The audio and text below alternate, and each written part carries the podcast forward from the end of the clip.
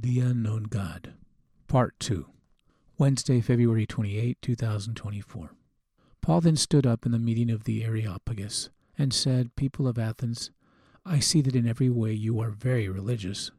For as I walked around and looked carefully at your objects of worship, I even found an altar with the inscription, To an unknown God. So you are ignorant of the very thing you worship. And this is what I am going to proclaim to you today. The God who made the world and everything in it is the Lord of heaven and earth. He does not live in temples built by human hands. He is not served by human hands, as if he needed anything. Rather, he himself gives everyone life and breath and everything else. Acts 17 23 through 25, New International Version. We ended yesterday's podcast with the words of Jesus. He asks, When the Son of Man comes, will he find faith on earth? Luke 18:8. Sobering words.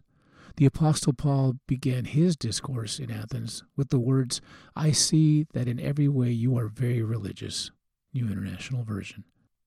Today, I look around me and I see a lot of religion. I also see societal trends.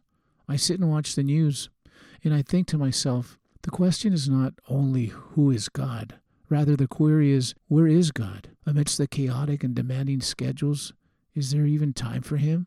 Is there even a moment or place for him in this frenetic world we live in? And how can we know him if we don't make the time to know him?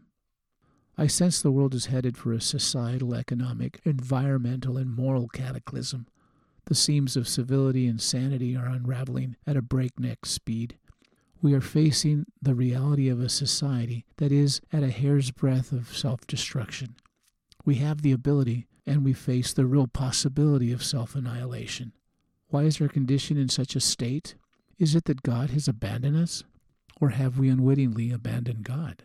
Is it possible that our cup of abomination is already spilling over? And if this is the case, what has brought us to this place in time? Can we still right the ship? Or are we destined to oblivion because we are devoid of God? Is God unknown to us amid our frenzied life, our frantic pace, or even our hectic pursuits? In the words of the wise men, are we simply chasing after the wind? Ecclesiastes 2:14. There are many outlets of religion, bastions of preaching, of seminars, of music, performances, and even charity.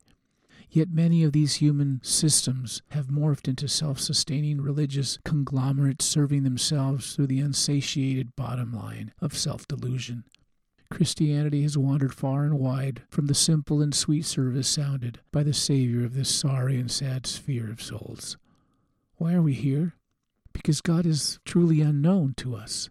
We dress the part, we mimic behaviors, we wave the God flag, but in the end, we daily walk by, but rarely even stop to consider the monument to the unknown God of today.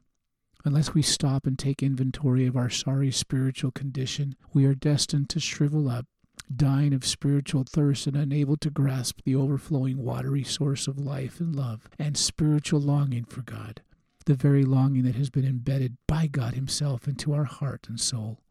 It was the God inspired King Solomon who immortalized the words, He has made everything beautiful in its time. He has also set eternity in the human heart, yet no one can fathom what God has done from beginning to end. Ecclesiastes 3:11, New International Version. The Apostle Paul posited these words when speaking to the Athenian crowd of philosophers. He said, I sense that this is the God that you unknowingly worship.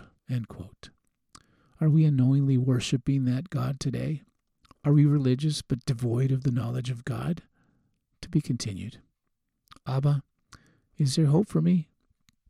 I believe I know the answer, but I don't want to take you for granted. I love you. In Jesus' name, amen.